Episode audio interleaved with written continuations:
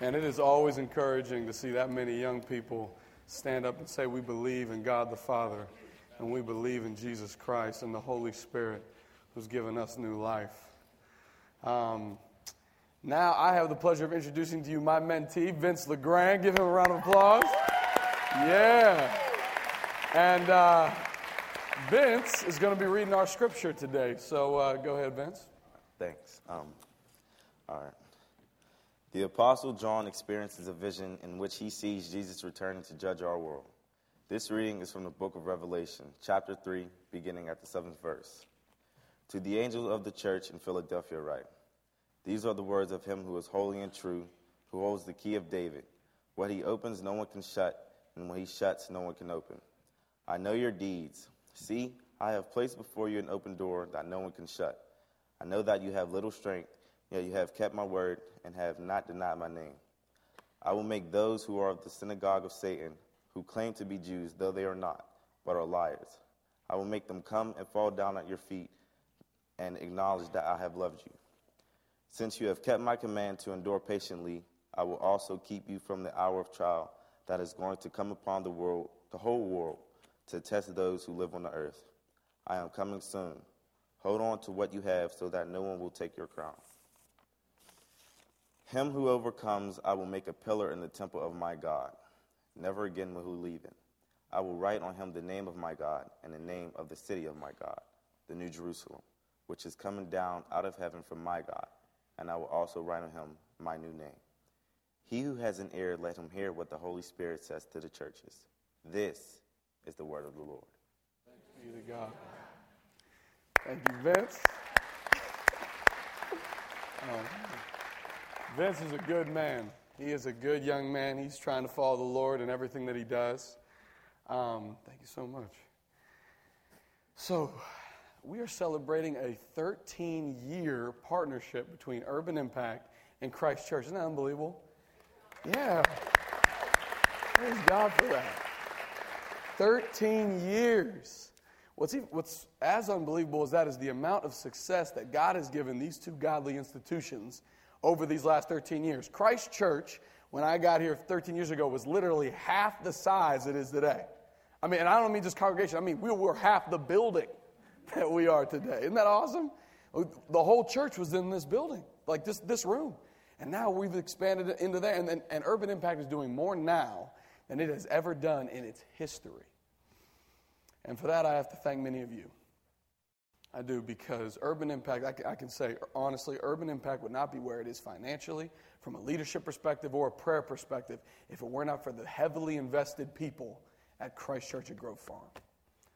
So thank you so much for your diligence and your commitment to the gospel of Jesus Christ and the north side of your city, Pittsburgh.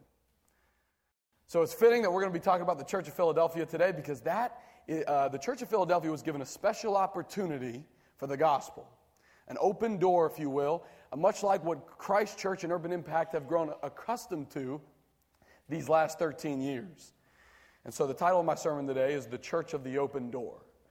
And what we're going to talk about is we're going to talk about how to be a church and a people whom God opens doors for. So before we do that, let's pray together. Father God, Lord, I just pray that your will would be done on earth as it is in heaven in this room right now. Lord, no one wants to hear from me, but we do want to hear from you. And so I pray that you would speak through me, and I would just be your mouthpiece. Father, I pray that you give us minds to hear what you want us to hear. That we wouldn't simply be hearers of your word, though, that we would be doers of it. And Lord, I pray for the open doors and the possibilities that you are going to open up as a result of today. In Jesus' name, I pray. Amen. Amen. Before we get into the scripture this morning, I want to give you a little bit of background on the Church of Philadelphia. Um, the Church of Philadelphia, first of all, I am not talking about Philadelphia, Pennsylvania. all right, I, and, and, I figured that went without saying, but it's like, and I debated whether even to say that, but it's like it's technically a book about the future. And I don't want anybody to think that like God's predicting that Philadelphia would exist, right? No, he's talking about Philadelphia in Asia Minor, which there should be a, a map we have for you, maybe. There it is. There you go. Um, so that's number six on there. That's where Philadelphia is, which is modern day Turkey. Um, that's where it's located. It was, it was, founded 150 years before Christ. Um, and uh, it got its name. One of the founders was so unwaveringly loyal to his brother that they called him Brother Lover, which is weird to me. But that's what they did. And so that's why Philadelphia got its name, the city of brotherly love in, in uh, Asia Minor.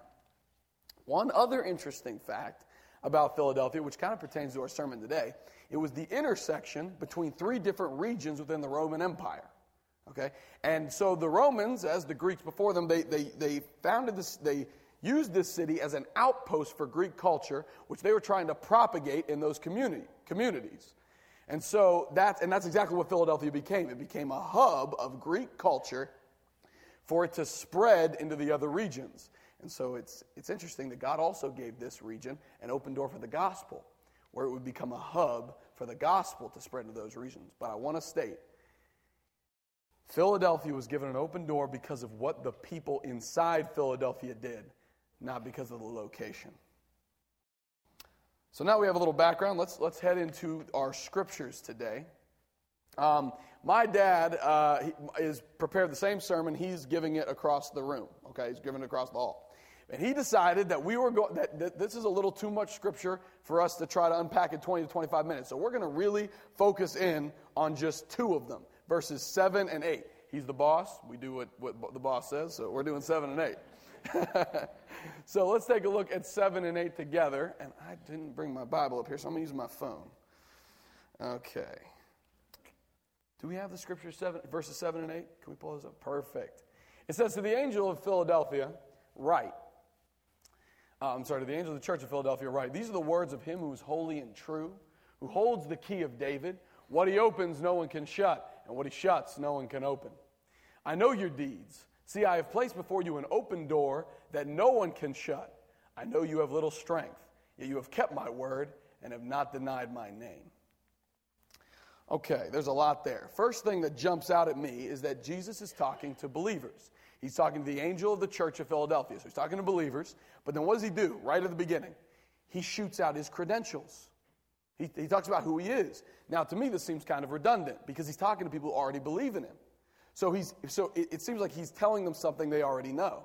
What compounds this issue is that he is writing to seven different churches. And every single time he talks to one of them, he shoots out his credentials. So, why does he do that? And I believe that the reason is this whenever God asks us to do something, oftentimes, or I should say sometimes, we think about our situation, we think about our own strength, and we think about who our decisions are going to affect. And that can sometimes fill us with fear and doubt, and we can get discouraged. And we can decide that maybe we don't want to do the thing that God is asking us to do. But when we think about God, and we think about His power, and we think about His love for us and His character, then we become empowered and it gives us faith to walk through the doors that God opens for us. When we think about the fact that God is all powerful, that He could literally bring all of His plans to fruition by Himself, He doesn't need us. He brings us in because He wants us to live a life of purpose, because He wants us to make a, uh, He wants to make us a part of His great history, His great war between Him and Satan and evil. And we get the opportunity to become a part of that when we, become, we come along with His power. This takes the pressure off of us. Because when it's His power, the results are up to Him, not up to us. And so, the, the, so because the, the pressure's off, it makes it easier to walk by faith, knowing, okay, God, results are up to you. And we think about the fact that God loves us. There's literally, there, God will never ask you to do something that's going to hurt you ultimately. Never. Never. And His character never changes, ever. He always tells the truth. He's never going to give you a stone and say it's bread. He's never going to give you a snake and say it's a fish. When he gives you something good, it's just as advertised. And he will always give you something good.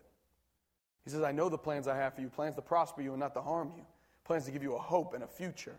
He says, All things will work for the good of those who love him and are called according to his purpose. You see, whenever we do what God wants us to do, even if there is some pain or something difficult we have to go through, it will always work out for your good. And it will be the best decision you could have made. The very first sin that was ever committed was under the guise that God was not good, or as good as he said he was. Adam and Eve took that fruit thinking that God might have been holding out on them. And so every and so when we sin, it's a replica of that of that first sin. We simply think in our minds, even for a moment, maybe God is holding out on us. And so, so what, does the, what does Jesus say to the church of Philadelphia? He says, I'm holy, meaning he's above their situation. He's not in their situation, he's above it, he has control over it. He also says, I am true, I will never lie, ever. And then he says, I hold the key, the key of David. What does that mean? He's quoting Isaiah. He's quoting Isaiah. And what he's doing is he's, he's using Israel's history to give them faith for the future. I'm not going to go into the passage of Isaiah, but I simply want to state this. What he's saying here, he's saying, I, I took David, who was the lowest person in his not royal family, and I made him king in Israel. Do you think David had any power over that decision? He didn't. I opened a door that no human being could open. And Saul tried to shut it, and he couldn't. You see, I can open doors that no man can open, and no man can shut those doors. And he says to Philadelphia, I will open a door for you like that. A lot of times, God uses our past to help us give us faith for the future. My dad uh, tells a story when we first started our ministry on the north side. Six years into the ministry, he walks outside of our house, and our car is missing for the third time. Yeah, number three. And, and, and he is very discouraged. He's like, God, am I even, what am I doing? Why am I here? Am I making any kind of a difference? Or should I just pack it up and go home? And God gave him this. He said, Ed, how do you eat an elephant? Yeah. My dad's like, I don't know, God. How do you eat an elephant? God said, and, and the Lord told him, one bite at a time. And that's where the mission of Urban Impact was born. My dad thought, well, if I can transform just one person, then I can transform one family. And if I can transform one family, then I can transform a block. Right? To, last year, we didn't, Urban Impact didn't reach one person or even one family. We reached 1,400 youth for the gospel. 14, yeah. 1,400 youth. Unbelievable. and when I think about that, how God, my dad was like, if you, God, if you can just give me one, I'd be happy. And he took it and made it the 1,400. It gives me faith. And when I think about, you know, but here's the deal there's over 10,000 youth on the north side of Pittsburgh. And of the 1,400 youth I just, I just mentioned, they're not all discipled. And even then, they're not even all saved necessarily. And so I can get in my own mind and I can think about, and it gets discouraging as I think about just me and my abilities and, and, how, and how big the problems are. And that's when I go back to what my dad, what happened to my dad outside six years into the ministry on that stoop. And God took just one and he turned it into 1,400. And that gives me faith for what God is going to do in the future. I want to encourage you to do this. Whenever you're praying, Write your prayers down. Because a lot of times when God answers a prayer for you, He's not just doing that to be nice to you, He's doing it because He wants it's a stepping stone for something He's going to ask you to do later. And so we need to remember it. Because when we remember how His faithfulness in the past, it gives us faith to walk through the doors in the future. So as we have faith for what God's going to do, how do we walk? How do uh, to, for, to walk through doors? How do we receive those open doors? Here's what he says. In verse 8, Jesus goes on to say, I know your deeds. See, I have placed an open door that no one can shut. So, what's he talking about? Their deeds. Okay, how did they get an open door? It's the things they did. And here's what they did. Looking at verse 8, it says, I know that you have little strength, yet you have kept my word and not denied my name.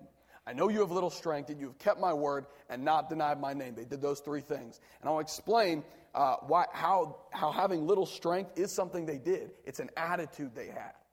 I'm going to explain that in a minute. Before I do, I just want to talk about what I mean when I talk about the church. Because we want to be a church that God opens doors for. When I say a church, of course, I don't mean the building, right? If you were to, if you were to take out all the, the chairs and pews in here and put in food and tables, it'd be a restaurant. This place could be a Costco, it's so big. But, but, but, but you understand, like, the, the building will do whatever you want it to do. And it's not, the, it's not the parish council or even the pastors, it's all of us. It's everybody who attends. And so we are to practice these things individually, and that's how we'll do it collectively. And so let's, so let's take a look at the first thing. It says, You have little strength. That seems like a backhanded compliment, right? You're weak, right? It doesn't sound like a good thing. But, but what God is saying is, you recognize your own weakness, and so you rely on my strength. Right? God isn't looking for powerful people, He's looking for people through whom He can demonstrate His own power. Um, when God gives people success, sometimes, uh, like He's given to Christ Church and like He's given to Urban Impact, sometimes we can become dependent on not the Holy Spirit, but on our own abilities and our talent. I'm not saying anyone's doing this, of course, but I'm saying I'm simply saying when you receive success, you can become dependent on your own abilities, your intelligence, your influence, your work ethic, and all those sorts of things. But they are no substitute for the Holy Spirit. And in my opinion, that's exactly what the world does. You see, the world relies on its own abilities and its systems and its influence. And I was a history major in college, and I, one of the things that I noticed as I was studying history was that when a nation would take over another nation, right, they would set up new institutions and they would set up new systems and they put new leaders in that place and a military behind it and they put finances behind it and then they'd be shocked that the people didn't change. That the people, even though they changed everything, the entire look of the country, it looked exactly the same at the end as it did in the beginning. Why? The reason is this they never engaged those people's hearts or their minds. They never brought their will to the table. And the one who can change a person's will is the Holy Spirit. We can have the best performers, we can have the best food, we can create a great loving atmosphere, and we can be spinning our wheels if the Holy Spirit is not a part, is not leading what we're doing. I'll tell you a story to illustrate this point. There's a, there was a school in Texas um, that uh, had a fire in one of their in, in the school, and, and children actually died in the fire. And so the, the, community wanted this to never happen again. And so what they decided to do was insert a brand new sprinkler system into the school, a state of the art sprinkler system. And they would run drills to make sure the kids got in and out of the school in record time. And everything was great until the fire marshal showed up. Fire marshal shows up and he, see, he inspects the sprinkler system, the, the brand new state of the art sprinkler system, and then he sees the kids run their drills in record time and he gives them a big F on their inspection. And the principal can't believe this. He's like, What? We just spent all this money on the sprinkler system. We, we, we, uh, the kids are coming in and out in record time. Why did you fail us? And this fire inspector said this he says, You're right. It, it, this sprinkler system is state of the art, nicest one I've ever seen. He says, The kids are moving out in record time.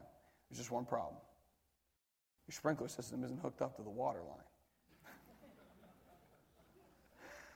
yeah, that'd be a problem, wouldn't it? so when the fire starts, people are still going to die. Here's the point we can have the best systems, we can have the best, eh, we can have the best of everything in place. But the only one who can put out the fires in people's lives is God. That's really all we bring to the table, guys. We don't transform anybody, God transforms people's lives. And so, as we do the work that we're supposed to do, God will use our talent and ability. And I'm not saying that structure and systems and, and, and, and God doesn't use our abilities, those things are all important. They're just never a substitute for the Holy Spirit. And so the first thing we have to do is we have to recognize our own weakness and inability to really do anything of spiritual significance. That's the first thing we have to do. Okay, the second thing we need to do is, is that he said that you've kept my word, right? That, that it says not, uh, he says, by my, I'm sorry, the, in Isaiah it says, not by power nor by might, but by my spirit, says the Lord. And he says that you have kept my word. I thank God at the 13 years that I've been at Christ Church, that I have never doubted whether the gospel and the word of God was preached in this building. There is one textbook here, and it is the Bible. I thank God for that. John Guest and the pastoral staff have done an excellent job of staying true to the gospel. In a world, just like in the days of, just like in the days of the Philadelphian church, we live in a world that is constantly questioning the Bible. Can this book be trusted? Is it the Word of God? Is it the only Word of God? But not here. And that's not the case in every church. And so I thank God that here at Christ Church, the Bible's our textbook. So I thank God for that. 2 uh, Timothy chapter 2:15 says, "Do your best to present yourself to God as one approved, a worker who does not need to be ashamed and who correctly handles the word of truth." We all need to be that be like that. We all need to be in the word and we need to to treat it as the only sanctified word of God. Second, the third thing we need to do is that it says that you have not denied my name. What does it mean to deny God, Christ's name? You see, Jesus is the gospel. The fact that, that God came in the flesh, in, in, in human form, and he lived a perfect life. And then he died as a sacrifice for our sins. And so we put our trust in him, we put our faith in him, our sins die with him on the cross. And we are made righteous and we have access to the Father, and that one day when we die, heaven is our home. That's the gospel. And when it says that you have not denied my name, it's saying that you've lived for that. Your life has been, one, changed by that, and then you've lived proclaiming that, and you are not ashamed of it. That's what it means to not deny his name. Just like in the days of the Philadelphian church, we are constantly up against it because people are saying, was Jesus really God? Or was he, good, was he a good teacher? Was he a philosopher? Is, is he really the only way to heaven? Don't, aren't all religions the same? See, these are the questions just, and they were going up against it in Philadelphia as well. But Philadelphia stood tall and said, no. He is the way, the truth, the life, and no one comes to the Father except through him. We have to stand for that as well. Not just as a church, but as individuals. Now, we do it with tact and we do it loving people. But everywhere we go, that's like a badge on our shirt. Right? That's who we are. We live for the gospel. If we do those three things, if we recognize our own weakness? If we stand for the word and we stand for the deity and the gospel, the deity of Christ and the gospel, then God will provide open doors. But open doors for what? what is, what's an open door? An open door is this. Throughout the scriptures, when, when the Bible talks about an open door, it's an, it's an opportunity for the gospel. If we do these three things, God will give you opportunities to do ministry. That's what will happen. Uh, Colossians 4, chapter, uh, chapter 4, verse 3 says this And pray for us too that God may open a door for our message so that we mo- may proclaim the mystery of Christ for which I am in chains. What's the mystery of Christ? The gospel. It's what I just talked about. And I want you to understand this. The meaning of life is this that we are to have fellowship with God and fellowship with people. We are to love the Lord God with our heart, mind, soul, and strength, and to love our neighbor as ourselves, and to worship God forever. That's the meaning of life. Is that ever going to happen here on earth perfectly? No. So why are we still here? How come when we ask God to come into our lives and forgive us of our sins, are we not zapped up into heaven like beam me up, Scotty? Like, you? Why doesn't that happen? Because we still have a job to do. We're here for a reason. One day when we get to heaven, we will completely, we will perfectly enjoy the reason life was created in the first place. But while we're here, we've got something to do. And so when open doors are presented to you, you have an option. You can walk through it, or you can stand there and look at it. I praise God because I'm preaching to the choir here, and I know the people in the pews. You people walk through open doors. At Urban Impact, we have lots and lots and lots of open doors for you to become a part of. I, am asking that uh, it, uh, you would pray right now about talking to one of our people in the back in the booths back there. We need athletics volunteers, we need education volunteers, and we need volunteers in the performing arts. And if there is a, and if none of those are your niche, and you haven't, if you have vision for something else, Go back and tell us about that because if we can help you, we want to. We are looking for people with vision. So talk, talk to them back there. Another thing that we need, we need finances. I'm an urban missionary in the north side of Pittsburgh, and it's because of many of the people in the, in, in, in that give to me in the audience right now that I can subsist and do what God has called me to do, which is to be, do the work of an evangelist. But there are other urban missionaries my brothers and sisters who are not fully supported. I want you to pray about possibly giving $25 a month to one of them so they can continue to do the work and, the, and that the, the work of, on the north side can expand. And then one other thing I want to talk to you about. I know that many of you have non Christian friends, and you are probably praying for them. And you are asking God to give you an opportunity to share your faith with them. December 5th and December 7th, we are having a concert called Light the Night. Okay? There are two times a year where you can get non Christians to show up at church Christmas and Easter. That's, that's when you can do it. You want to go after them? Christmas and Easter. I am telling you, this is the best light the night that we will ever put on, that we have ever put on. We have been working on it since the summer, and it is fantastic. If you want, and my dad is going to preach the gospel, and the Holy Spirit is going to blow, blow the roof off the building. Okay, it's going to be at Allegheny Center Alliance Church. I am, I'm telling you, if you want to bring your, your friends to something, or, and family members who do not know the Lord, to something where they are going to be introduced to Christ in a dynamic way, take them to Light the Night, December 5th and December 7th. And there's one other thing I want to talk to you about. There's going to be a video that's going to come up on the screen. We have an awesome cafe back there, and all of the proceeds go to Urban Impact Foundation. And I want to talk to you about a way that you can serve right here at Christ Church. Good. You can cue the video. Well, if that didn't make you want to serve, it definitely made you hungry. Whew, that's awesome. That's another awesome opportunity to serve. I love preaching to this church because I know, because I see all of you people at Urban Impact. you guys are a church that walks through open doors. Let's pray together and uh, we'll serve the Lord. Father God, um, I give you thanks and praise for, for Christ Church at Grove Farm. Father, I pray that we would leave this place and that we would go and serve you, Lord, that we would be people who walk by the power of your Holy Spirit. We live by the power of your Holy Spirit. Father, I pray that, that we would keep your word, we would study it, we'd be faithful to defend it, and Lord, that we would boldly declare the gospel until you come home. I, I, Lord, I, I thank you for these people. I pray that we would all be changed. In Jesus' name, amen. Amen. Thanks, guys, and have a great day serving the Lord.